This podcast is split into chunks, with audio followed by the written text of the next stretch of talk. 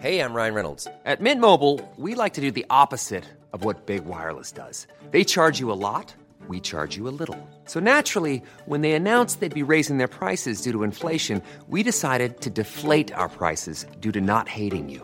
That's right. We're cutting the price of Mint Unlimited from $30 a month to just $15 a month. Give it a try at mintmobile.com slash switch. $45 upfront for three months plus taxes and fees. Promo rate for new customers for limited time. Unlimited more than 40 gigabytes per month. Slows. Full terms at mintmobile.com.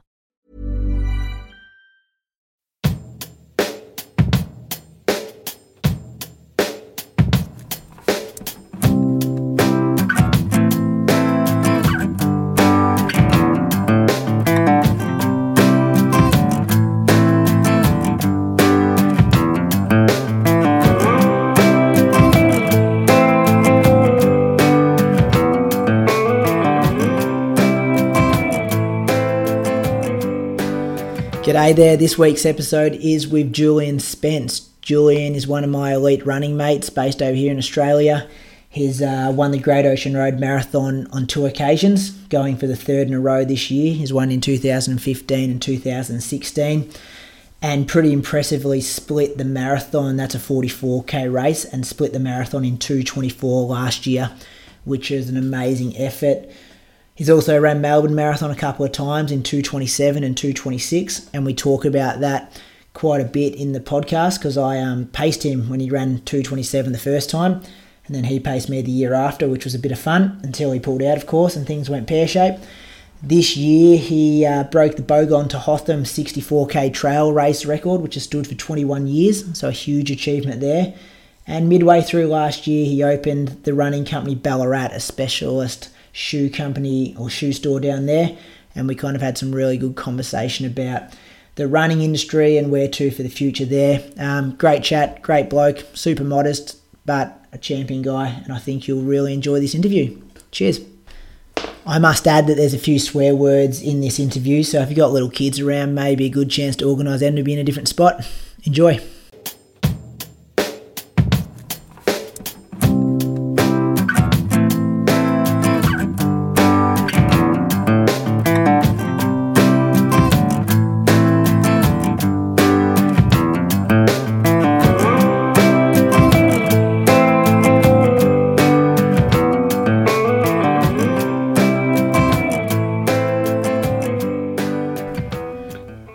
Julian Spence, welcome.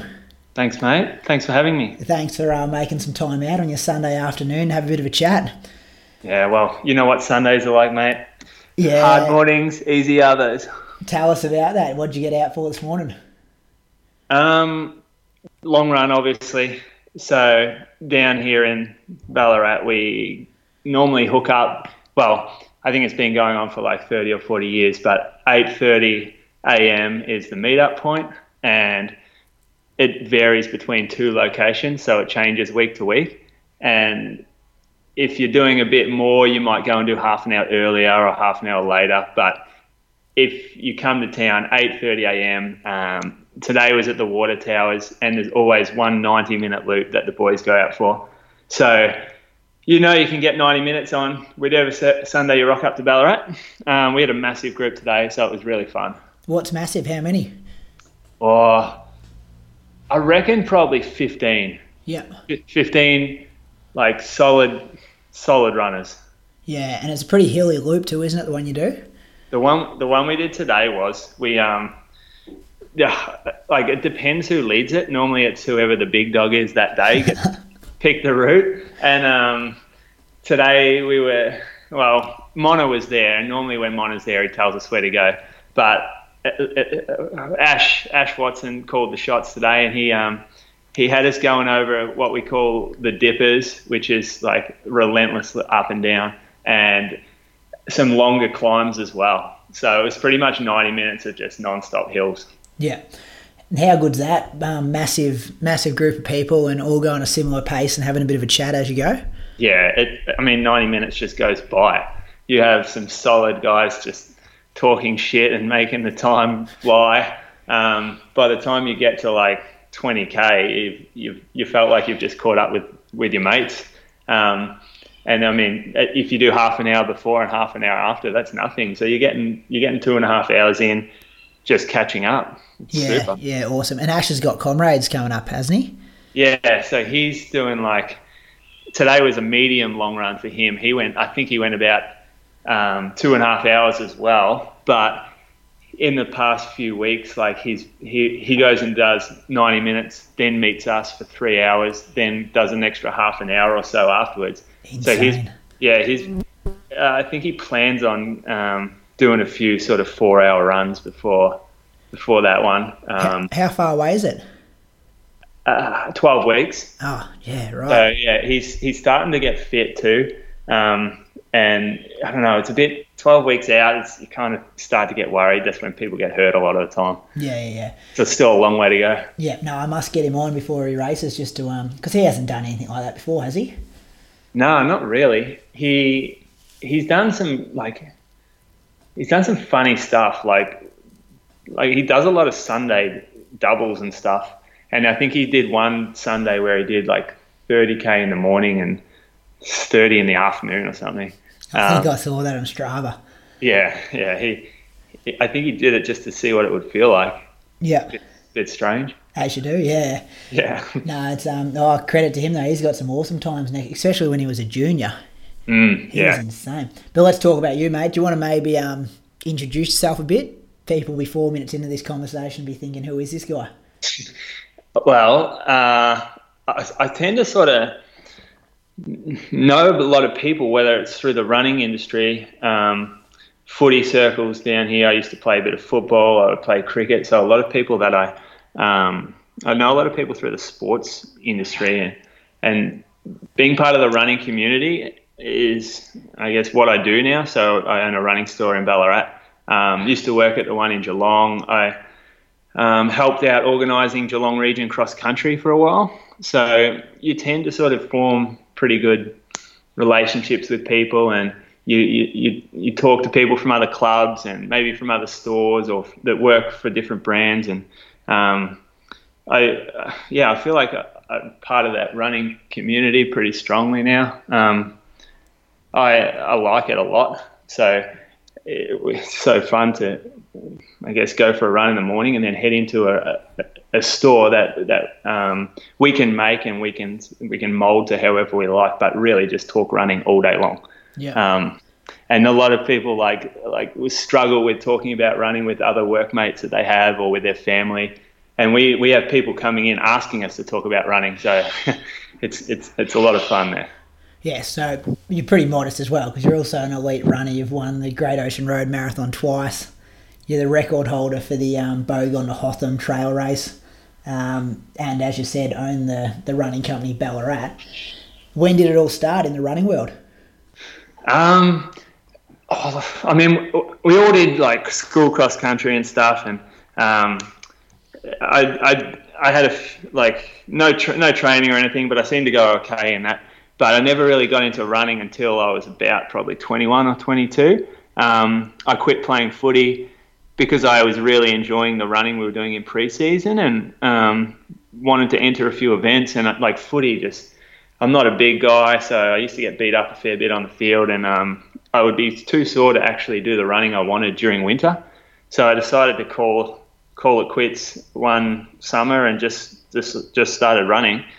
I got a bit of guidance from um, Brett Coleman from Geelong. He he was pretty good in sort of showing me the ropes as to what to do. Uh, eventually, like I did, it, I, I went the wrong way, like the opposite way to what most people do. In, in start shorter, low mileage, and creep up. Whereas I just sort of felt like I was a bit older and probably not very smart, didn't know anything about running, and just jumped into to trying to do marathons straight away. And I mean, it only works. You, you can only get away with that for a certain amount of time. So I, from about 2009 when I started running, I was consistently injured to probably 2014 when I really started to, to I guess, string some months together without breaking down. Yeah, my first memory of you was um, I remember Ryan Christian were down at State 5K champs one night at Lakeside. Oh, it might have been, no, it was Old Olympic Park. Yeah, yeah. And I'd never heard of you before. And I remember talking to Ryan before the race that he'd been doing a bit of training with you, and um, you like come out and I reckon I ran like fourteen forty five or forty seven or something that day, and I reckon you had been like fourteen thirty, and you just kind of come out of nowhere. Yeah, it was. I was training with um, Sean Kravitz, who Yeah. and, and our coach. I was getting coached by Mark Gorski at the time, and I was like, I was super raw, like very low mileage, but had this massive chip on my shoulder, thinking, oh, like I want to be here now, and I want to, I want to prove like that was the race that I thought I'm gonna, I need to beat some guys today just to prove like that I deserve to be here. And um, that was probably the first race I reckon I ever beat- Sean in. Like in training, he used to smash me, and so I remember that race finishing and going, okay, now it's now we can start to build. Because before that, it was like oh, I'd done nothing, and I was always injured. And um, I remember sort of seeing guys in the, that field and pegging it as as something that I really wanted to do well in. But yeah, and even since then, a lot of the guys from that race they still run today, and they've like there's some guys there that have run way faster, like yourself, who have just improved dramatically from back then. So Oh yeah, similar. Well, probably at similar spots. I think that was my first ever track 5k. I think I put my PB down as about 20 seconds quicker than it actually was, just so I could get a run in that A grade. yeah, yeah, right. that would be the same with me for sure. Yeah. Yeah. Um, and yeah, it was kind of interesting that first 5k because you're so used to doing like 15s and threes. Well, I was probably the opposite to you. I come from the shorter stuff going Mm. up, and um, yeah, it's a long way that last 2k. And I remember finding it very difficult, and you guys went past and smashed me.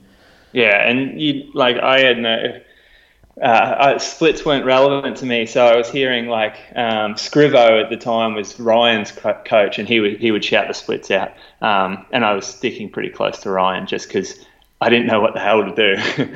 so I thought he's around where I'm at, I'll just stick to him for a bit. And so he was shouting all these splits out, and I'm like, hmm, I wonder if that's good or bad or fast, or does that mean we should speed up? And in the end, you, you just, I mean, you're, you're on your threshold and you know it, like, you're pretty, most runners know when they can't go any faster, and that was definitely us at that point. I think I, I do remember maybe like two laps to go going past you. Yeah, yeah, that was fond memories, I'm sure. And then Ryan would have gone past you, and no one would have liked that. Yeah, yeah. No, Ryan was always good though. I was thinking the other day how good he was for um like even starting that Steigen race. Mm. Like did you have much to do with that as well? Or was that just more him and Brett to get that off the ground? Yeah, they definitely put the work in on that one. Like it used to be the Geelong 10K championships, um, and then they just like it was basically Brett who said, "Oh, we've got no good 10Ks. I want to run a fast 10K," and so he invited all his mates down from Melbourne and put some beer on at the end, and then Steigen started to give away some socks, and then it just grew from there, and now it's a it's this probably the second best 10K in Victoria. Yeah, I remember. Yeah, we still stayed at the caravan park, and there was just eskies of beer, and yeah, it was unreal. It was a fun time. It was um, And, yeah. pretty raw, which was really good. Yeah, and just a bunch of guys who want to run as fast as they can, and no one cared about winning really. It was just like, oh, there was one year that, that uh, turned into a bit of a race at the end, but most of the time it was trying to break a PB. Yeah, spot on. And even I remember that year we um we all got to request a song, and it would go over like the PA, and yeah, it was fantastic. Yeah, it, it, it, that was Ryan. Ryan played a part, but Brett Coleman drove that boat, and um, he's still the driving force behind the 10k anyway. Now, Yeah, it was probably more Ryan's like confidence just to put put everyone together. Ryan had the contacts too, Yeah. and would like tell people bullshit about how many other people are going to be there, and in the end, just marketed himself, got this race going. Yeah, no, spot on. But back to you though. So finished playing footy, slowly got into the running. You were over in the states at one stage, weren't you? Yeah, I, I lucked onto that like pretty big. Um, I was there. I I was doing. Went back to uni. Like I was a labourer um, for my dad. He was a builder, so I was doing that for a long time, and it just wasn't agreeing with the running. Like I was out there all day, just digging holes, carrying bricks, doing just shit jobs, and I'd be fucked for like the end of my end of the day. I have to go and run now, and I was just spent. So I thought this: if I'm going to get better at running, I have to get rid of this job. So I ended up going back to uni, um, and the first year was so like you can just train so much better at uni. You basically you don't have to go that often, and you have late mornings. And um, I decided, oh, I'm going to go on exchange to America, but I wanted to go somewhere where I could continue to run, and I ended up finding this school, like this Division two school that was quite strong and had even though like there's no they didn't recruit like fantastic athletes, but they had a really good program where guys worked hard and improved a lot. Um, so I kind of just sent a few messages to the coach, and he was he, didn't really think it would ever happen. And then one day I sent, sent him an email. I'm like, "Oh yeah, I'll be in San Francisco in a few days. Like, how do I get to Chico, which is the school?" He's like, "Oh shit, it happened. Cool." and so I ended up just sort of running with that team for the um, the semester and made some really good friends and saw how it is to to be a dedicated athlete, like a college athlete. Um, and it's you see a team there as well, like the college teams. That, it's like playing footy again. You really care about the guys next to you, and you're running not just for yourself. You're running for someone else. Um, that's different to over here. Like I kind of tried to instill a bit of that in the Geelong team that we had going when we won the premiership, and that was awesome, but it doesn't happen very often. Yeah. What about like the support and like the expectations to race and what was that all like over there? Oh, it was just chilled out. Like it, it no one, no one really put you in a position that you didn't want to be in. That's for sure. Um, you might get asked to run a 1500 at an event just to get some points, but that's why you're there. Like you, kind of love that. We get another race. Um, it's spread over. Normally the meets go for two to three days, so you might run a 15 on the first day and then have the 5k late on the second day. So, you, like it's it's intensive, but it's fun, and that's it's kind of what it's all about is scoring scoring points for the team. Yeah, for sure. Before we go on, we might just give a bit of context. Do you want to go through your um, your PBs from 3K up to the marathon? Okay. Um, so 3K, 8, 19, 5K is 14, 19, and um, 10K I run 30, 40. Half is maybe like 68, 20 or something. Um, and the marathon I ran 224.07 at Great Ocean Road last year. Which we'll talk about that a bit later on because that's insane. Like knowing that course and that's the mm. split, isn't it? Like the race is 45k or something, isn't it? 44? Uh, yeah, 44 and a half. It works out as, I think. Yeah, yeah, yeah. So you've come back from the States. Is that when you started training with those boys and you kind of like Julian Spence's arrived? Was that where we're up to? Yeah, oh, yeah. Coming back from the States again, just got injured. So basically disappeared from the map for, for freaking two years. Um, had, oh, what did I sort of I was I did an ultra marathon when I came back. Like I was just so injured, I was so over it. I thought I'm going to try something different here. I'm going to just get out and run long and not do much intensity. And I entered a 100k race and did that down on the Great Ocean Walk, and it, it sort of was different. But I got I got an injury again after that race, so that put me back. And um, 100k, what kind of pace were you clocking? Oh, I for the hundred average, I think I was like 558 or something. Yeah, um, right. But that includes sitting down time and it, it includes like walking tons that I was like sitting on a chair just at the top of a hill thinking, this is the stupidest thing that I've ever done. And I can't get to any cars. If I had a car there, I'd just drive home. But yeah, this the upsetting thing was it was like another 45 minutes until I would get to to an aid station where I actually could get in a car. But with the ultras, by that stage, you've reached a high again. It's like a roller coaster. So um, yeah, we, that was at the Great Ocean Walk. You run from um, you run from Apollo Bay to the Twelve Apostles along the cliffs and the beaches and stuff, and um, it's a it's like one of the best trails that I've ever been on in my life. Yeah, I could imagine be pretty scenic. Yeah, it's real nice. Um, yeah. There's spots down there that like you can't get to unless you're hiking in.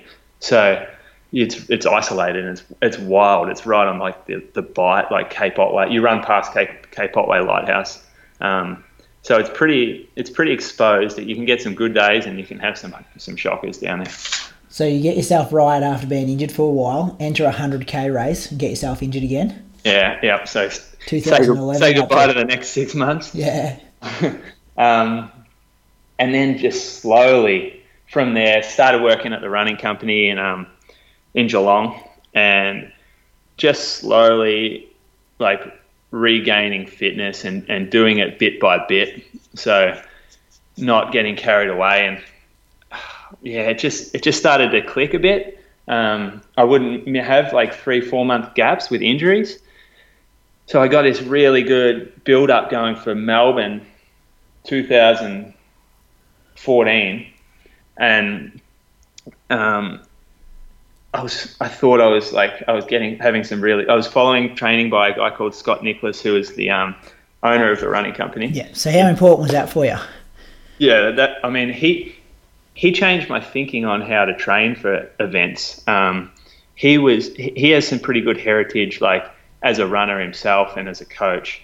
He was assistant coach to Vin Lananna at Stanford University, and he was he used to work for Nike in Oregon, and would. I'm I'm pretty sure Alberto coached him to a couple of his marathons. Um, used to go out on the bike with him and give him drinks on his long runs. So he he's got this philosophy. He's got different philosophies to sort of how a lot of the guys in Australia do it.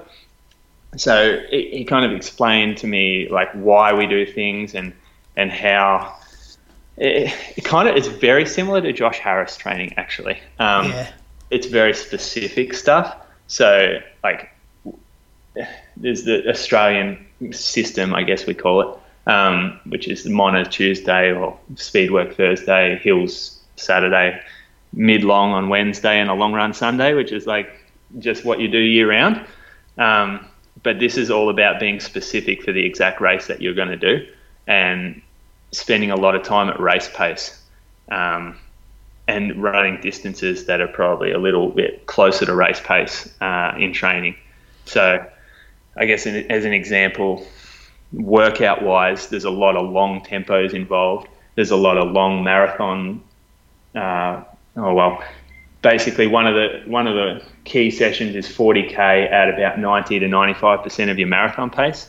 So if if you're trying to run 320, then you the idea is to run about 326 to 330 um, for 40k, just probably about three to four weeks before the race. And it sounds really difficult, but if you progress through that training system, you actually it, it, it doesn't feel difficult at all. Um, and and the race is supposed to be just the next progression of that. Yeah. So it, it's it's an interesting system, and I really think like I got very fit off it, but I got injured right before um, the race, probably about two weeks before, and just just did my head. I was just way too focused on running a certain time, and I, as soon as you, you drop off that certain pace that you're aimed for for like four or five months, your head your head space is ruined, and um, I didn't adjust very well to that. So the race panned out really poorly. Well, that's um go back to the training a bit though, because talking about Josh, like we had him on a couple of weeks ago, and he said the same thing, and we are kind of talking about if you can survive it, you'll you'll run a good marathon, and you might might take you a couple of build ups, like if you can do two or three of those build ups. I guess probably for him, he's just banked that and now he's gone out and ran two seventeen. Um, and Scott was he was two eighteen guy, wasn't he? he was a 218 guy, but he, he was a better runner. Like he'll he'll be the first to admit that he should have gone faster than that. And he I think he did one of those 40 kilometer runs in training, and I think he was averaging the pace that he like to run 214. Oh, So- right. He, he was probably in two. I think he sort of says he was in about 212 shape, and then um, he had a similar issue to me, like got injured right before it, which may or may not be a trending thing with that program. But um, he, yeah, he, he ran that 40k tempo at 214 pace and was only 2.2k from running that that run. Yeah, and that crazy. yeah, so that's what Josh does a lot too. Is that you see that he he's training um, his training runs are super impressive, but now that he's run 217, they're not that impressive anymore. Yeah. so they were a lot closer to his old marathon PR. And a lot of guys were going, oh, why is he out there doing this? Like he's basically running a marathon every week. But it doesn't, he was never a 222 guy. He was the 217 guy. He just hadn't run it yet. Oh, mate, when I was 50 seconds be- or 50 um, metres behind him halfway through Berlin, I was thinking the same thing because I knew my preparation and I knew his because I was following him on Strava and I was like, uh, this shouldn't be right here. Like, yeah, it just took him a while to get there. Yeah, and um, he he stuck at it and he got it done. And now, like, what's next now? Now that he knows he can do it, obviously it was something sort of maybe a little bit psychological for him um, on race day, but because you know he could have done it in training, you look through his training and go, this guy's going to run to 16 to 17. He just never did it. Now it's done, and he'll probably look for that next goal. Yeah, for sure. So that 40k tempo, what else would you do? Um, during the week, we would do like a long tempo at marathon pace. So six, you would start sort of earlier in the program, 14k, and you would build up to maybe 20 to 22k at marathon pace, um, just as a weekly session. Uh, I did some workouts like, um, oh well, these are some of the workouts that kind of I've looked at and done for the next, like for last year's Ocean Road. Um, I did a similar program, but I adjusted it myself a little more, and I progressed from doing. I would do like a long interval session, and I progressed from doing. I think it was probably about five by three k at marathon pace with one k float at about 85% of marathon pace. So in the end, you're getting a 20k interval session, really, or a fartlek, not really intervals, but because you're not stopping. So it's um, that progresses to going up, and I think the biggest one that I did was, uh, I think I did four by six k at marathon pace with one k float, so nearly 30k of workout. Yeah. Um, but really only 24k at marathon pace with float recoveries. Yeah. I reckon, yeah, I did the same. I just started experimenting with some of those ones before Berlin last year, and I remember I did five by five k with one k float, so it was thirty k all up. Yeah. and um, ended up averaging like three twenty for the thirty k, and then I kind of knew that you know that would be a similar pace that I could hold for a marathon. Yeah, yeah. I, you know, you know, ex- after doing like eight weeks of workouts like that, you know what it should feel like, and you know if you're not on, and you know what two seconds off that pace feels like. Yeah. Um, it just gives you this amazing, like, um, intuitive rhythm. Yeah, I, I, that's why I like it. Yeah.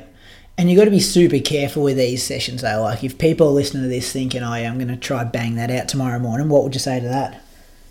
Oh yeah, you're gonna hate it. Firstly, you're gonna hate it. It's gonna feel like uh, like it has to be progressed. So in this at the start, the very beginning, I might do 400s at this pace, and and the 400 it will be at marathon pace, and then you'll just float it with maybe 400. And so the next week we might take it to like oh 1k's, and then as we get towards that, um, the closer you get to that peak, which is that the the race, the longer time you spend at marathon pace. Um, but I think it's very strenuous. So instead of doing that every week like I did in the last build up, like f- for this year's marathon, I'm going to do it every second week. So um, I'm going to try to take a little bit of stress off the body and maybe not work as hard in the build up. And then alternate that with a like a long run, a traditional long run the other week. Week. Yeah, yeah, definitely. So I might go like long tempo on the Wednesday. Sunday will be an easy, an easy um, long run, maybe like 40k, but in the bush, just casual pace. And then the Wednesday to follow, I might do say like a traditional workout, like a, well, I guess we'll call it an Australian type workout, like a, a Mona fartlek or something. Yeah. And then on the Sunday, I might go that I might go 16k easy, and then I might come home 16k at marathon pace, or I might do um, 40k at 90% or 95%, and like use that as the very hard workout for the week. Yeah, and you've almost got to do the training to be able to do this training. Like you can't just jump into Yeah. it straight away. Yep. You just got to build. Yeah, so this is like we're talking about the the final sort of seven to eight weeks of the training block, but before that, we're, we're like doing more general training, training the range of systems, um, basically to prepare yourself to be able to handle these workouts. Yeah, for sure. And are you going to do Great Ocean Road? Is that what you're talking about next marathon? Yeah, yeah. So uh, I like it there. I don't think it's as slow as everyone sort of says it is. Um, it is hilly, but it's not hilly where you can't pick up the pace on the downhills to make up for the uphills. Yeah. So some courses are hilly where you go up and you think, shit, that was tough. It knocked my pace. And down the other side, you're like, damn, it's so steep I can't run fast. Uh, That's going to hurt you. But if on Great Ocean Road, like gradual decline in pace up the hill, gradual increase in pace down the hill, and you've got a more even, like you've got an even pace there. Yeah. So, like, I, I don't, I'm not scared of it. Um, like, I guess if you looked at the profile now, you could, but I, I, I think you can run fast there. Anyone ever won it three years in a row? Oh, I don't know.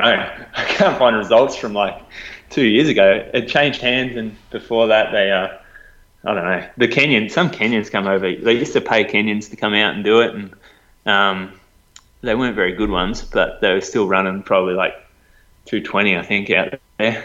And didn't And- they like used to win like nearly every event? Like they do two events on the Saturday Yeah. and win the marathon on Sunday. They would. They would just cash up. Yeah. and they were they were like some serious E grade Kenyans that were just from farms and stuff. I don't know how they found them, how they afforded to get here. There was always a visa bungle, and they would be at the airport like the night before the race, not being allowed in the country. And um, everyone like no, everyone questioned why why why are we doing this? Why are we bringing these guys out, paying for them to come out, basically just like giving them all this money, and they, they don't even speak English. They're not they're, the the media stuff is terrible. But I think John Craven, who used to run the um, uh, forget what his company's called, but he used to put that race on, and he used to or, um, organise the Otway Classic, which was the uh, the really prestigious relay event out in um, Apollo Bay when all the big guns came over. Like just the, the best guys in the world would be coming down for this um, Otway Classic. And he, he wanted to bring a bit of that back to the town, but it just never took off like that. Yeah. So you ran 237 when you won in 2015, 233 last year. And that was a shocking day. I did the half marathon. And it was just windy and I don't know how you did it. I think you pretty Yeah. much ran the second half quicker than I ran a half and yeah. You Uh, no, it. I don't. No, I I was having like the best day that I've ever had, and I rolled through in '69 something through halfway, and just was thinking, oh, this is it. This is the day that I run 220, and kept going. Like got to about 25k and thought, I still feel amazing, and then like you hit the hill there, and I'd always like you know the course, so you, you keep a little bit back. I had a mate Brett Brett Coleman. He was come out on his bike from Apollo Bay, and I sort of said, "Oh, what's the back like?" And he goes, "Oh," he didn't really want to tell me because as soon as we got up around that corner at Cape Patton, you just full on into the strongest headwind that you can imagine, and it, running down that hill in the past, that's where you pick up you, your pace can go from like say you're running 330s you can run like 305s down that hill and it feels like you, you have a low heart rate. So with what happened this year is you turned into that wind and you had to push down the hill to keep your pace that's how windy it was so uh, it, I, know, I knew it wasn't on then it was just about trying to maintain and not not look too embarrassing in the splits afterwards I heard um oh, this isn't the opinion I have, but I heard someone I don't know where it was. So I remember the comment that it was a waste of a marathon. The fact that you'd splitted two twenty four on a course like that when you could have went to Japan and ran two nineteen for that kind of similar effort. Or what are your thoughts on that? Yeah, yeah. Like I, I, I think if you're looking at your time as being like the number one thing to take away from it, then yes, that makes heaps of sense. Like, why would you go and do that? However, the race, offers three thousand dollars for a win. Um, And, And hometown. and it's the one that I like to do exactly. Like all my friends are there. It was the race that we we launched the store that day, or like we announced the store's opening that day. Uh, we had a bunch of guys out there in our tops, and it just I finished, and like, it was like some pretty good like interviews about the store and stuff. So that was like the perfect race for for me at that time. Yeah. I, like it's the home marathon, so you have to do your home marathon. Mate, it's- Um, it's it's just winning a marathon, especially that's a big one. You take out Gold Yeah. Coast, Melbourne, Sydney. Like, really, what else have you got? in Maybe Canberra's probably about level, but that's a big, high-profile race. Yeah, it's funny that no one goes there anymore. Like, it's a lot of money. It's not that slow. There's a lot of build up. Like, say you have a sponsor who wants you to do well, then like I encourage people to come down and do it.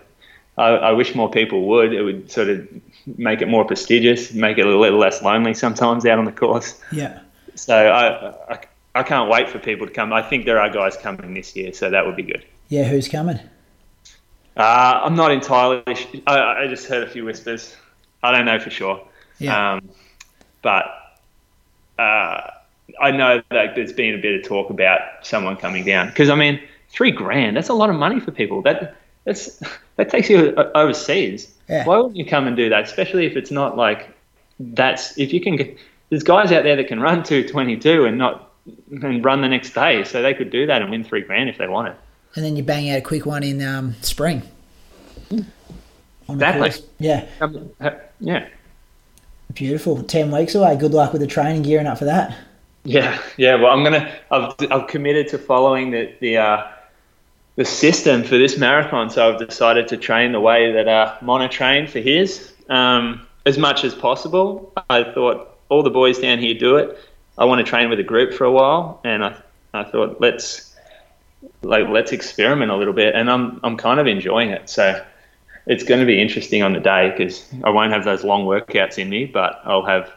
Um, uh, similar proven meth- method of training. So that interests me though. You've just banged on about how good this other system is, Yeah, and now you're flipping that on the head, saying I'm going to stick with the um, the Australian system.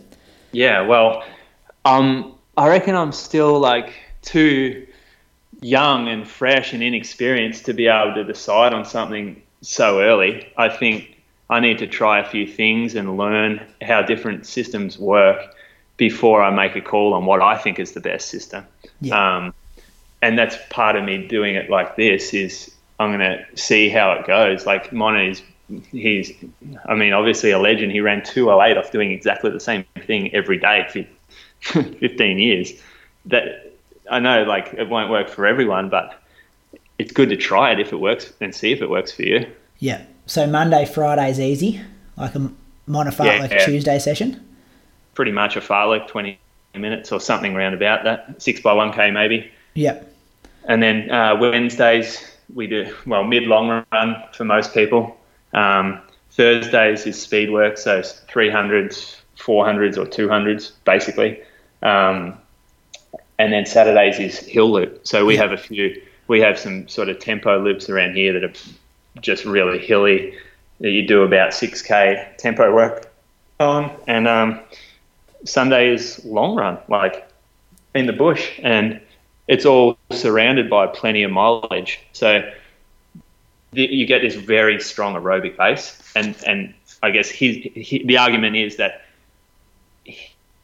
he's strong. He knows he can get the distance in for the marathon because of all the extra work, the extra aerobic stuff that he does. So when he runs hard, he wants to make it count, like on on a Tuesday and a Thursday Yeah. and, and sure. a Saturday. No, it'd be interesting to follow your progress there. Yeah, I can't. I- I'm really interested too. Although, like, it's hard to it's hard to um, sort of simulate how it's going to feel at 35k by only running 20 minute hard workouts every every second day. Yeah, yeah. But if you go hard, like that's still underrated that fartlek session. Like it smashes you. Yes, yeah, yeah. And I always go out too hard still, Yeah. no matter What's your what. PB for it? Oh, I'm not sure actually because down here we get sucked in by getting a lake time out of it. Yeah. So you start and finish at a oh well you start at a spot and then the lake is like 5.9k and you, you look down and you see what your lake time is and then like you continue going but uh, I'm not exactly sure when I where I finish up. I think it yeah I don't know exactly but um, I, I just we normally just look at our lake times but it's a, it sucks you in and then you try to race yourself every session. Um, I think we need to mix up where we do it a little bit. Yeah, and it gets to the second half, and you're not sure if you're like on a float or an effort. Like it just Yeah. blends together because you smash. Yeah, It turns into a tempo. yeah, I know exactly that feeling. Um, well, let's talk about Melbourne Marathons 2014, 2016. I was Yes, there. yeah. You kind of touched on it before. I paced you through that first half, and you were um, aiming for that 220 in 2014. Yeah. Yep. So like 220 that day was going to happen. I, uh, I reckon looking back, I was probably about a 10% chance to run 220 that day, given the little bit of, or the, the real injury niggles I had beforehand and where I was at mentally.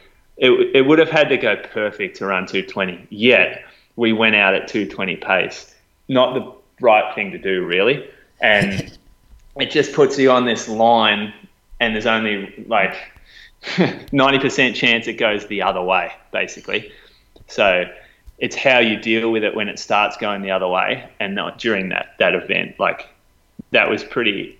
I was really almost embarrassed about how that happened because I I was just so intent on running a certain time that I didn't run, want to run any other time, and then it doesn't work like that in the marathon. Like things go wrong. It's about sort of how you handle w- when things go wrong, and I handled it very poorly. So I ended up running 227. I think we went through in 70. So it was pretty just pretty pretty average. What do you mean you handled it poorly? Talk to us more about that. Uh, like you start to get these real negative thoughts. Um, say about 25k, and it starts to get hard, and you think today's not it. Like I just ran a 330k. That means I have to find 10 seconds somewhere else down the road, and I feel like shit. So it's never going to happen. Um, then the next k, like my watch was giving me way too much feedback. I was just constantly getting disappointed by seeing slower split splits, and then it, it gets to a point where, you, like in, in that race, I got to a point running along back along St Kilda Road, going, "Oh, I don't need to be here anymore. I've already run 227. I don't care. Like, what's the point in finishing? Um, I don't want to run 225. I wanted to run 220. So you just you're getting dissatisfied with whatever you're going to see at the end, um, and it negativity in the second half of a marathon is always going to produce a bad result. Uh, it's there's a, the marathon is so difficult that you have to have a positive outlook during the entire race. I think you can't let anything slip in, otherwise it will crumble you. And that's what happened with me. Like too many negative thoughts during from the 25 to 30k mark, and then from then on it was like, oh, the race is over. I'll try to get to the finish. Um, and I was disappointed with how I handled that. So retrospectively, I would have loved to be able to get to the 25k mark and think, all right, I've, I've made a bit of a mistake in the first half. I've gone a bit hard. Let's try to salvage this. Let's get let's like get in a nice positive frame of mind. Let's hit 32k. Know there's 10k left, and just turn the watch off. Run it as strongly as I can to the finish now. Um, Stop thinking a bit.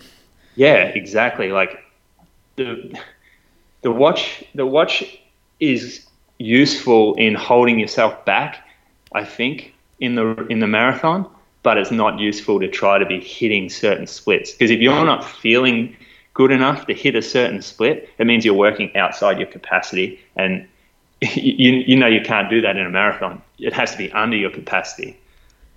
Yeah, yeah. Um, and like it was even a hot day, and I don't know. I think I was the same boat. Like I went out there twelve months later, and you paced me through the halfway, and I ran exactly the same. kind of. It was pretty it was pretty interesting, wasn't it? yeah. You Oh, could not. you have- look, yeah. You looked a lot better than me though when we when uh, I dropped you off. So I I was expecting you to ro- roll on. Yeah, but it's a funny thing, and I think we probably both were a bit naive. Go like I remember thinking, yeah, probably run under 220, 223. I'll tell people because that's probably what you know worst case scenario. Yep. And um, yeah, you Yep. like even you know the way we kind of yeah just floated through that first half, and it's kind of easy. Then it gets a bit hard, a bit harder, and then just you're gone. And it Creeps up on you. yeah, it doesn't matter how many kind of, you know, the lactic acid you feel in an 800 or half marathons that you do hard. It's just a whole different ballgame, the marathon. Yeah. It's like it's just a weight on your shoulder that gets heavier and heavier until you can't breathe properly or move. And um, it, I, we we just gone too hard in those races, mate. That was that's what happened then. Yeah. We went to we went too hard. We were running outside our, I guess our fitness. That's how I looked at it because we had some pre like conceived idea that 220 is what we can run. Um, we like. I think we probably can run that if we do it properly, but on that day, 220 was too far away from us. Yeah. So it's like the guy who goes to yeah. Sorry, you go. Oh, it's like the guy who goes to run three hours who goes through in halfway in in uh, 90 minutes, like on the edge. He's going to run three and a half hours that day. You just know it. Yeah. And that second half of Melbourne's hard. Like, although it's pretty flat, it's just lonely and there's a bit windy out there and yeah, it just zaps you. Yeah, it.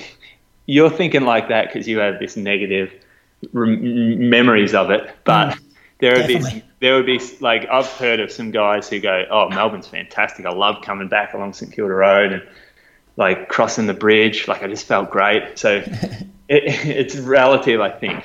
Yeah, true. Yeah, I guess that around that mark though, like that 220 mark, there's not a lot of both. We were kind of solo the whole. Um, you know, you had Kerwin that year, and I had a couple of people floating around, but it's very lonely that second half when things are going bad. yeah. You there's no one to work off. Yeah. Um, All you do is see like flashes of your family or your coach, and like you see their face going, "Oh shit." Should I smile? Should I clap? Like he looks terrible at the moment. And Yeah, my parents didn't even recognise me when I was running into the stadium. They're like, "Nah, that's not him. He doesn't run with that technique." Yeah, yeah. Look how bad he. Yeah, yeah he's wearing the same singlet he was 10k ago, so I think that's Yeah. him. Oh yeah, it breaks you down. It's a monster. It does. So then you went back last year, 2016. You're in ripping shape, but it was just a shocking day, wasn't it? I was still overseas post Berlin. Yeah, well, last year I was actually in pretty average shape. So I, Oh, okay. rock- yeah, I rocked up with very low expectations. I'd hurt my back a few times during the build up. I'd never got any workouts that I thought were good. Um, so I, rock, I, I was on the start line thinking, okay, this could go either way here. And I turned my watch off to not show me splits. Um, I just decided to run with a group, and, and when they slowed down, and we slowed down a lot, I just slowed down and just relaxed and thought, this is good. Like, this is fun. I just get to uh, use other people to gauge off. And ran probably like the most comfortable marathon of my life. I, I didn't feel I didn't feel like I had that, that real heavy burden on me. Like towards the end, I felt good. I felt poppy in the legs, and um, there was a bit more of a race feel. Like there was a pack of guys around, and one guy broke off, Zach Newman, and I thought, oh, good, I'm going to chase him down. And um, there were a few guys that had dropped off me, so I knew they were around, and we were collecting everyone from the front. So there's like this real like stimulus going on, and positive like again it's like the positivity of passing people and still keeping the guy in front of you within a, a on a leash it, it just drags you through those really hard times. Um, and it like I finished the time wasn't great or anything but it, it was a good finish. I think I come fifth out of the like a really solid field. So showed it was a hard day but it also showed what what a difference it can make when you're not a slave to your watch out there Yeah, no, that's a good point. Any, but it doesn't matter how quick you are, anyone can take that point on board. Yep. Yeah, definitely. I think feel like learn how to feel in a marathon, and you'll you, you don't need a watch. Yeah, If if you're going if you're at halfway and thinking, oh, this is this is a little tough, then it's too late.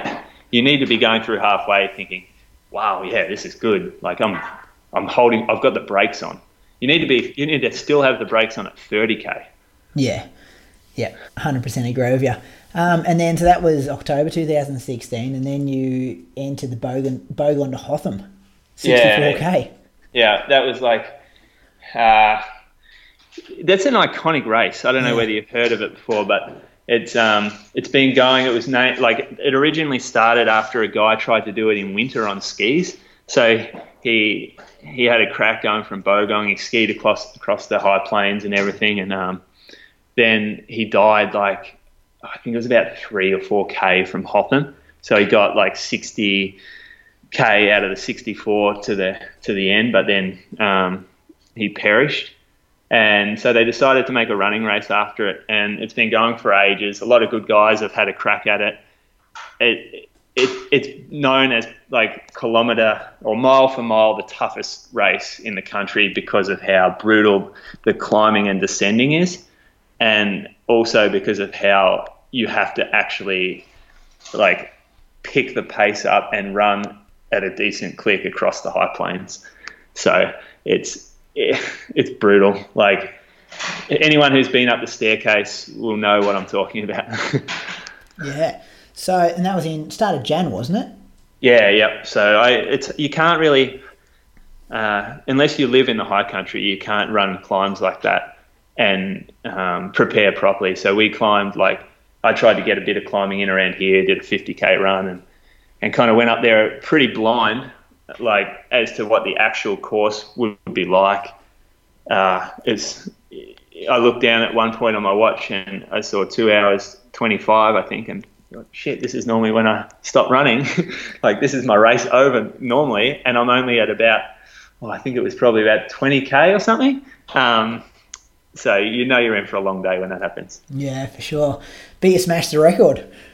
Oh, I didn't smash it. I, I finished under it just. Um, my watch failed me coming up the last climb, so I had no idea where I was in terms of the record. So, well, I got like, basically like you climb down or you climb up a, a, a Swindler's Spur, which is the last massive climb from the bottom of um, the bottom of Hotham to the top, and it's pretty relentless, but it's also hot there, so the sun starts hitting you later in the day, and you start you get hot. and can't really drink too much because there's not many stops up there, and you're just fatigued in general. But so I was like, I was pretty happy when my watch went because again, the less that I was seeing, the better at that point. Yeah. Um, and I got to the top, and then everyone was shouting at me, and I'm like, oh shit, I must be really close. So I sprinted like the last hundred meters, um, and then they said, oh no, you had four minutes. so I'd done this all-out sprint and just cooked myself when I didn't have to. But stood for 21 years though. Yeah, yeah, no, and I'd seen some guys that like some really strong runners who had had a crack at it. So I didn't tell him. I think in the end I might have said to a few people, "Oh, I'd love to break the record." What do you, and I was asking people, I'm like, "What do you think? Do you think I can do it?" And no one would say yes. Like no one, even like Blake, this guy, uh, Blake Hood. He's a really good ultra ra- ma- marathoner and he's a trail runner. And he he had a crack the year before or the couple of years before, and he um he he was like, oh, it's a bit tougher than you think. Like you're not going to be able to run that fast along the top. Uh, and I'm like, oh fuck it, I reckon I can do it. And so I went out with a plan to, to run as hard as I can. And um, in the end, yeah, got it by four minutes, which was cool. How'd the body pull up from that one?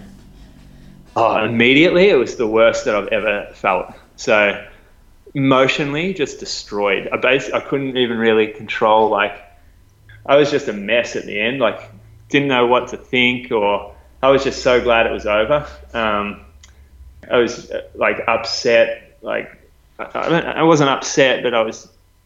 It just breaks you down. Like, the climbing goes. For, one of the climbs goes for about eighty minutes long of you just going uphill about twenty percent gradient, and you you just have these thought process like through 80 minutes of just totally uphill walking slash hiking you you end up in a position where you you're just thinking a lot. And so to get to the end after all the thinking's done and all the worrying and it's just like a real relief to finish.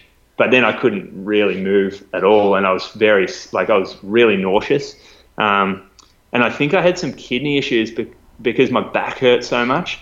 Um, I really like I couldn't maintain like a posture and yeah, the next day I was actually all right, and I came back fine. Like I've been able to run since, and it's been I've actually pulled up better than a normal marathon. Yeah, right. Maybe there's something to that. Yeah, So, you have to what- walk, you have to walk parts of it though. That's Yeah. What about when you enter those trail races? And cause it's a whole different crowd, isn't it? Do they kind of look at you like you're this road runner, 224 marathoner entering our world? Nah, not at all. There's a lack of respect. Like they have their own fanboys, so they they build up these trail runners to be like absolute gods, and um, they they don't give the the road guys much respect at all, even though most of it, most of them are running more Ks than the trail guys, and are probably better athletes than they are. They they they'll always be all about the guy who hiked the furthest this day, or um, I don't know. It's pretty it's pretty small kind of community. It's changing now though, because a lot of the faster guys are coming across. Like on the weekend at six foot track marathon, Vlad Shatrov, he's a he's a quality runner. Came across won six foot track. Courtney Atkinson, ex triathlete, I don't know whether he still does it, but he's a gun runner. Came across, came second.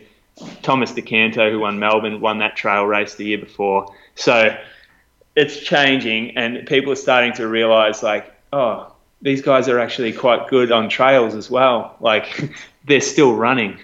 It's it's a running race, and the best runner is going to win in the end. So marathon times like don't mean a lot to these guys. It's more about like, oh, how much elevation did you get in your training this week? It's it's a different different crowd, that's for sure. So when you stand on the start line, are you like, I'll show these blokes just what, what I'm about? Oh, a little, a little Do they bit. give you sure. nothing? Yeah, yeah, and even like there was a uh, article done by um, the biggest ultra website in the country, and they basically talked about this other guy who was on the start line, and they said there's only two guys who can break this record um, in the country, and one of them's starting this race, and it's a, it's not a question of when he's going to get the record. It's like is he going to get it this year or not? And I was so like I was just reading it, going, okay, like this has actually pissed me off a little bit. Um, this guy's done nothing aside from a few mountain races, and like they're good. Like mountain races are great and all, but there's nothing to suggest that he's like this fantastic, amazing runner. And why is the person who has put a few results on the board getting no respect here? Um, and that's just part of like the culture, and it is changing. Like it, it is the more good runners come across, the more respect they're getting. But it gave me a bit of fire in the belly, definitely reading that. Well, it's changing because of blokes like you. Like you got that versatility to go to trail, run a road marathon or ten or half marathon, but you can also jump on the track and run quick. Yeah, I, I think like it's good to. Uh, it would be hard to train specifically for like trail races all year. You're going to lose that turnover. Um, you don't run very fast out there. Like, it, I think it's good to stay on the track quite often. I think it's good to jump in with the guys for their fartleks. The best trail runners are actually doing those things as well. It's it's the best runners winning the races. So, uh, like, you're not going to find a guy who can smash out a great marathon who also couldn't run a good 50k, or a guy who um, is amazing at 12k cross country who wouldn't go and just like kill everyone in the 20k trail race. It, it it's just that they don't do it yet. Yeah. So where do you see the future of trail races going to be? Like a bloke's going to jump across more money, Kenyans. They definitely will. Um, this, like, without going into the details, like Blake, you, you might not have heard of him, but he was probably one of the most looked after athletes by a company in Australia, and he's part of the trail running scene. So there's definitely more opportunities now for, for runners to get into the trail and make almost a career out of it. Like there's some big prize money through Europe. America has prize money. They have like professional trail running teams. Um, the more people get into that stuff, like trail running's booming, and and there's a lot of ex triathletes there and guys who skip road running totally who who want to build it, like they want to build that that scene, and and they do that by jumping on like the young talents like Blake and stuff, and yeah, if someone wasn't that fussed with road running, then they would they would get a real life for them in trail running. Yeah, for sure. Watch this space. But even Yeah. just being connected with the environment and you know not looking at your splits and oh, that's what appeals to me about it to do it one day. Oh, it, it's fun like that, hundred percent. But there's no difference between what we did today, going out and running. Mona's done it for 30, 40 years, whatever. He's gone out and run on trails every Sunday, come back, and we all talk about how nice that was. That is trail running. No one calls it trail running. We don't wear trail shoes, but we are doing exactly what the trail runners are doing. Um, so we're getting hills in, we're running on single track, we're getting in the bush, like there's no roads involved. So, I mean, it's been going on for so long, it's now that there's a name for it. For sure. Let's um change tune. Talk about the business, the running company Ballarat. Yeah. Where'd Yeah. that come from? Like you're working at the one in Geelong, and then you're just like, I can do this. Whereabouts? Ballarat. Go. Yeah, you just nailed it. Pretty So- much. yeah. Business plan.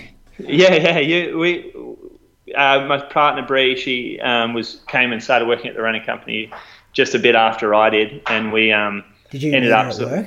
Yeah, met her at work. Yeah, Dangerous. yeah. She uh, she she was into the boss. Yeah. I pulled a few. Um, what do you call that? Be When- careful here.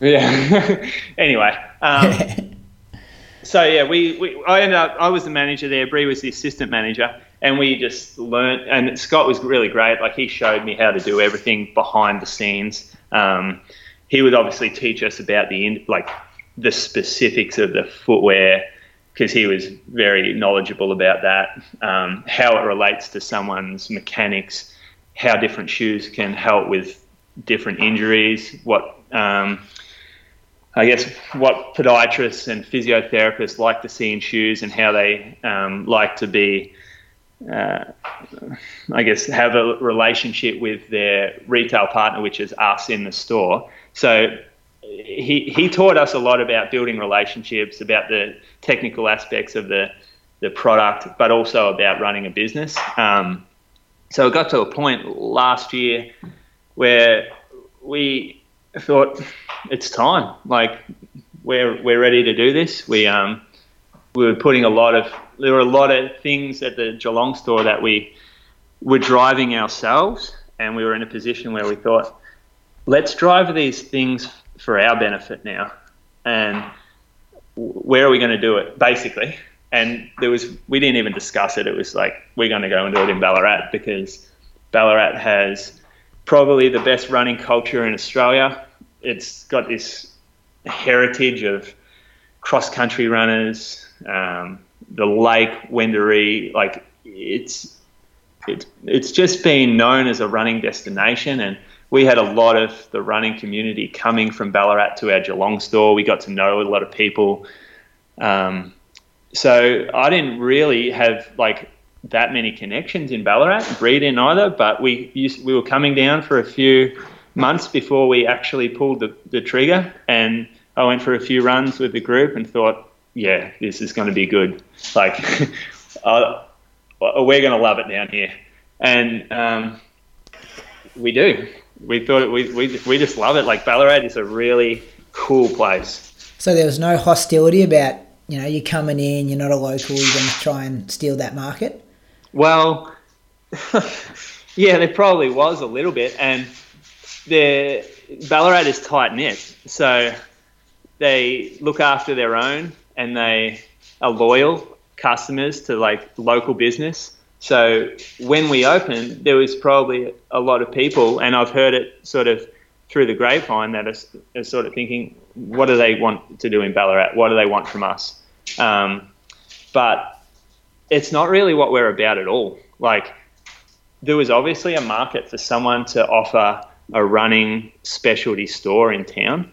So, a place where this massive population of runners can come and find things that they can't find anywhere else, that they were either traveling to Geelong for or Melbourne for. And basically, just we wanted to become a hub where these the, the runners of the town can come in and chat about anything running.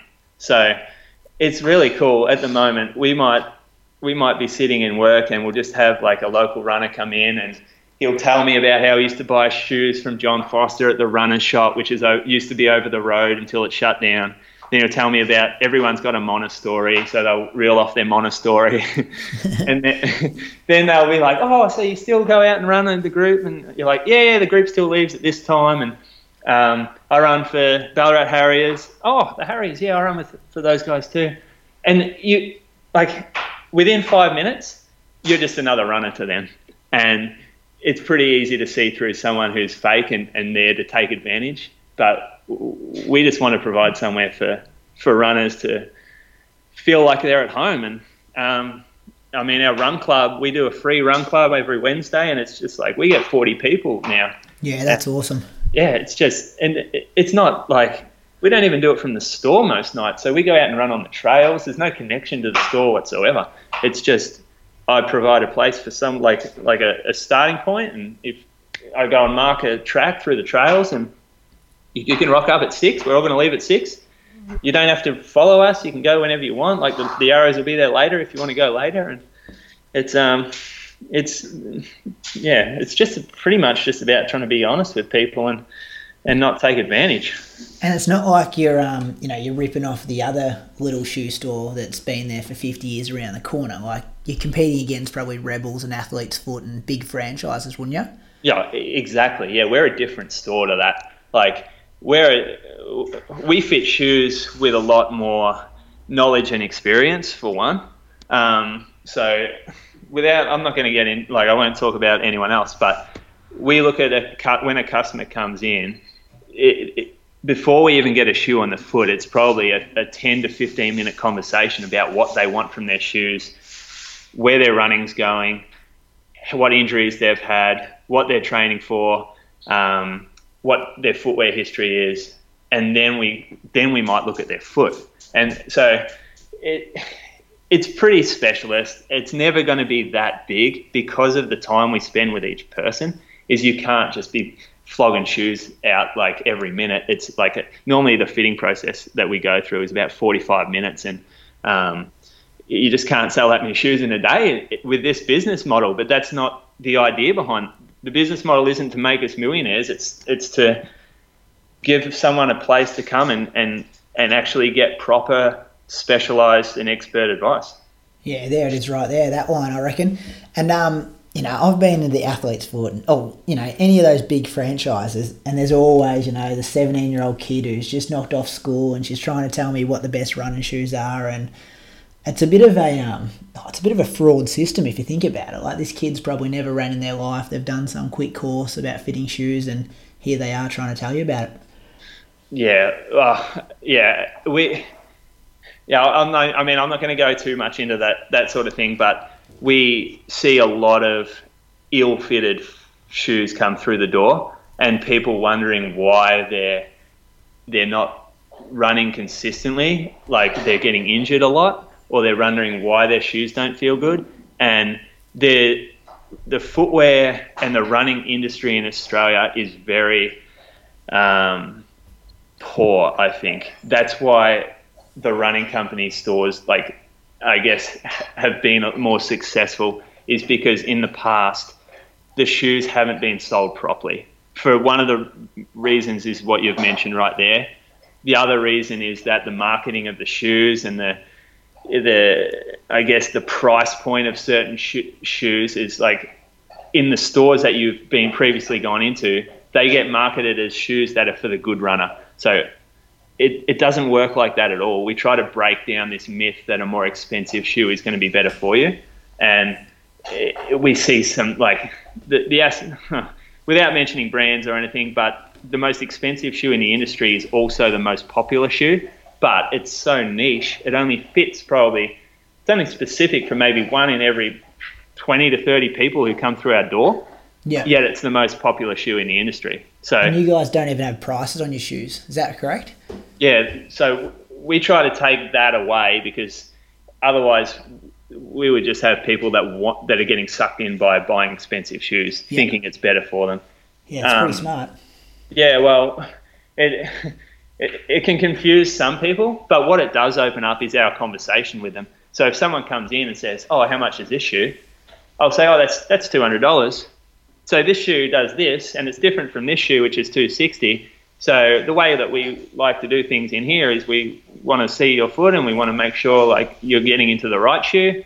And so it opens up a conversation. Whereas previously, if you walked into a big box store and you just put a shoe on and tried it on yourself, you don't you're not getting any conversation. You're not getting any help with your shoes. So the main reason for not having a price up there is so that we can actually have a one-on-one discussion with our customer, um, kind of just so that they will trust us a little bit as well. And do you think that's where the running industry is going, more specialised? Well, it, it should be. Yeah, I mean, for sure. there's so many shoes out there, and there's so many different sorts of feet. Like at the moment, the most, the best advice you're getting is asking someone on Facebook. Really, like you see, I see it all the time. Um, that's what works for your mate or what works for you is going to be totally different for what works for me. So why don't we have these ex- like staff members who are experienced help us with that? Like Hmm. I would go to if I was going to buy a bike and invest in a bike, I would go and talk to someone who has been in the bike industry for a long time, fits people to bikes every day, rides the bikes himself, has an interest in bike riding. Like, so why wouldn't you do that with your shoes? Yeah, hundred percent. And especially the rate that people get injured. Yeah, yeah. You've got to look after yourself.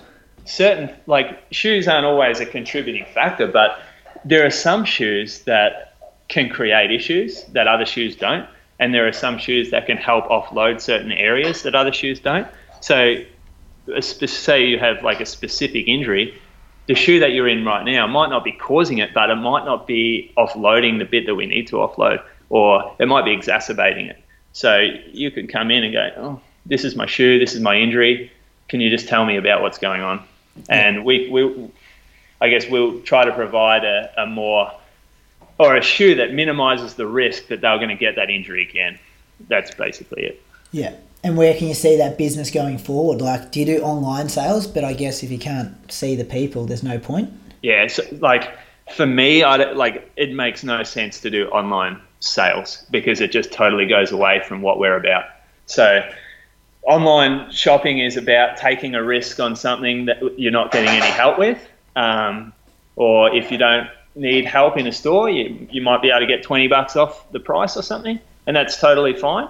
Um, but if if you're wanting to reduce that risk that something's not right with your shoe, that's like we need to have that conversation in person. We can't do that over the phone. Um, the running company, like the, the, I guess there's a there's an overall um, owner, Chicken, his name is, and he's started to do like fittings via the post and via video analysis online. So for someone, say one of his customers recently is from like this really outback town that has no shoe store in town, but still she still that customer still wants to know what shoes right for them. So she takes some footage of herself running on a treadmill, sends it through, fills out like about a 15 minute questionnaire of like her footwear history, takes a few photos of her feet, sends them through. Chicken will send out a couple of shoes. She'll try them on, jump on the treadie with them, basically pick the most comfortable, send the others back. That's how we would do an online sale. Yeah. Bit different to uh, eBay. Yeah. But what about someone like me, always runs in the complete, the same pair? You know, Yeah. get the same pair now and then. I'd much rather send you guys me 150 bucks and get you to send me up a pair rather than going down to a massive franchise to support them. well, we'd, we'd appreciate that, mate. Because Yeah. what you would find is that that massive franchise, that's not the store that's sponsoring that local race you're entering. Or Yeah, it's not the 100%. store that's putting on a local run club or doing a podiatry night or chipping into the um, chipping in for a local charity who's like off uh, doing a, a charity run or something. So like everyone sort of it's, it's I'll use spikes as an example, but we get spikes in to the store, and this is a like spikes are so small as part of our business that we could so we would survive 100% without them.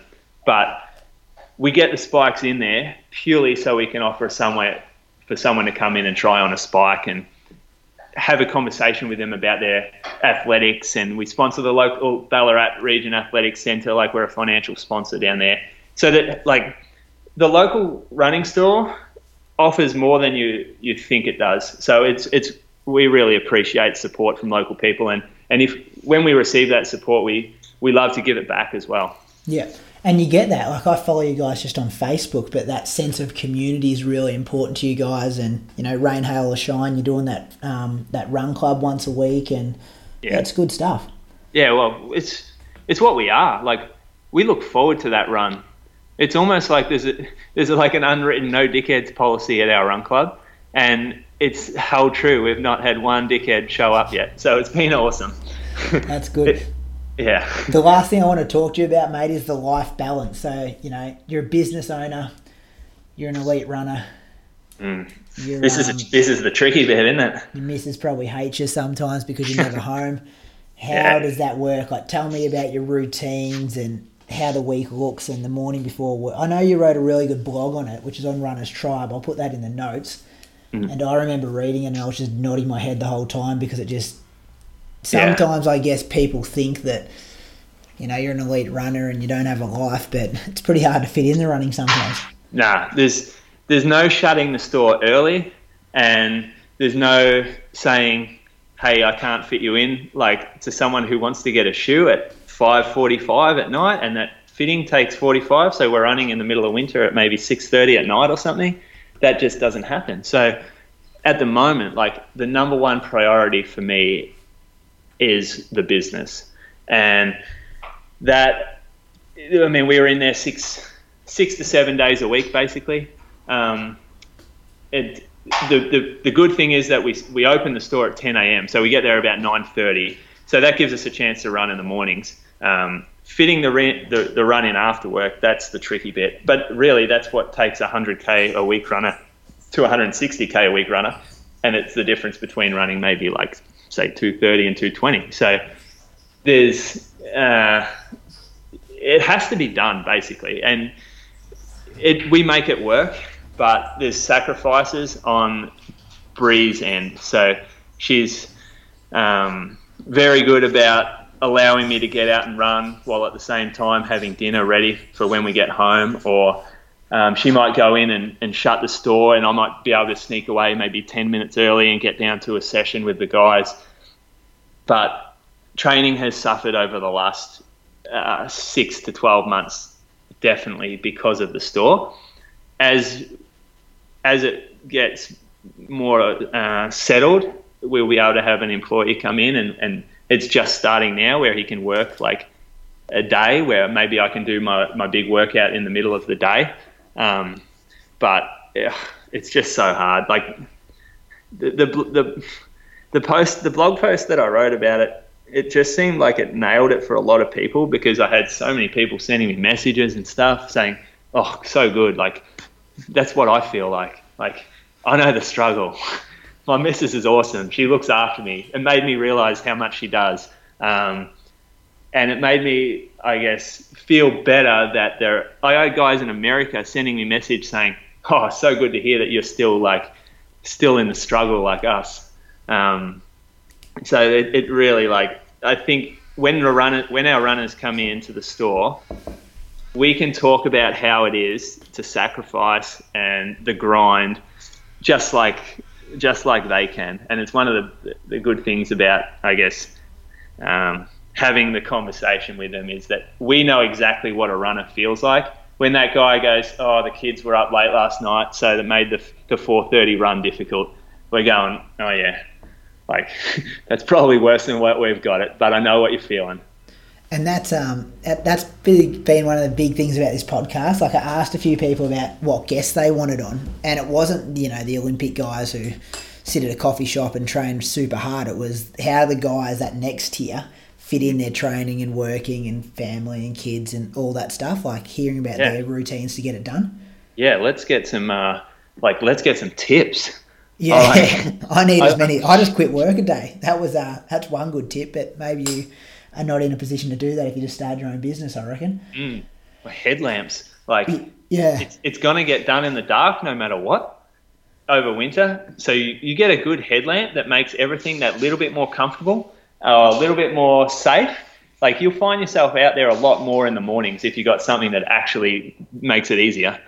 So I, I reckon like that's probably one of the real hidden secrets, having a good headlamp. Yeah.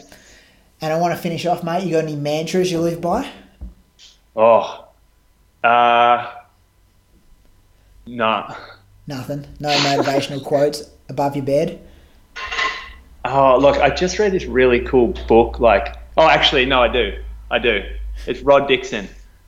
You probably Oh. know it. I think I read this one in an interview about Yeah. smashing beers and training hard. Yeah. All Yeah. I want to do is drink beer and train like an animal. You're a bit of a boutique beer fan too, aren't you? A bit of a craft beer. I'm just snatching one during this interview, actually, before my you second drinking? run. The um, Rover Session IPA. So I've gone to mid strength so I can fit a few more in each evening without um, waking up rusty. And this Yeah. is like a nice little mid strength, but it's still got flavour. Yeah, no, that's good. That's Yep. good. Rightio, mate. Where can people follow you online? Uh, the running company Ballarat Facebook page. That's where I'm at. Um, Instagram, Bree runs that. She's pretty creative. She puts some cool stuff up, like Rod Dixon quotes. and I do Strava as well. So Strava, like I don't, I don't try to hide workouts or anything. Whatever I do, I put it up. I put out, put down my paces, and um, there's nothing impressive enough to freaking try to hide. That's for sure. And what's your handle on um, Strava? Oh, I don't know. Isn't this for your name? Just I think it's just my name. Spence. Yeah, Yeah. it would be. You'll be able to find it. Ballarat, it will come up Ballarat. All right, and then about upcoming races. So Great Ocean Road. Any lead up? Great Ocean Road. Uh, oh, depends how my back. I fucked my back again, so I'm just starting to get back into it. Um, Hey, Great who you, Ocean run, Road. who you running for during winter? The, the, the Ballarat Harriers. The Ba- Ballarat region. Are they still like that over there? Yeah, we're in Division Two, I think. Um, so we got some climbing to do back to Division One. So it'd be a bit sad leaving Geelong. A good bunch of guys down there. Everyone's super friendly, and but I got to train with the boys now. Race with the boys. It's it's our life. It's our home. Embed yourself in that community even more.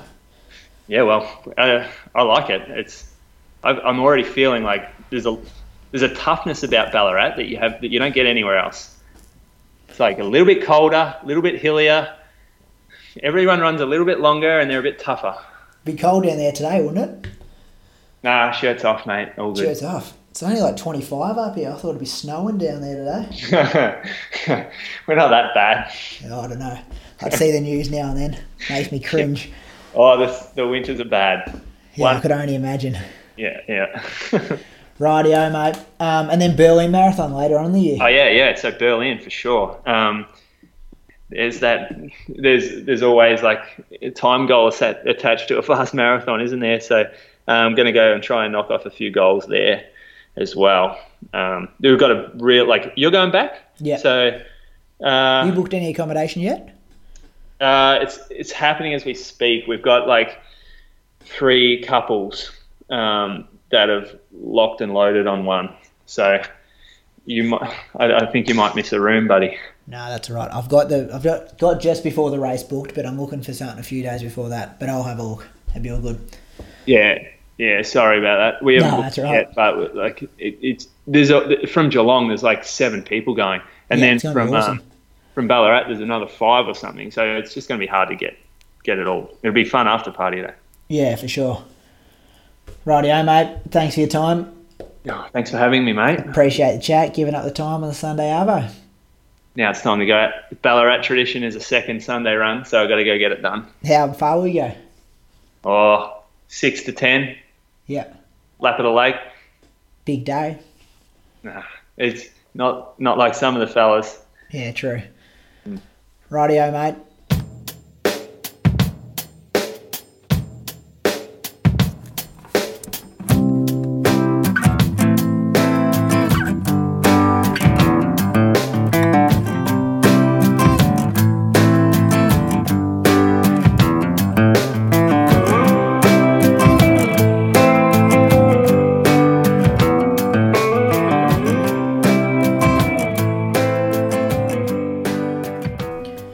Have it. That was Julian Spence. Had um super fun interviewing him. Really chilled out. Great chat.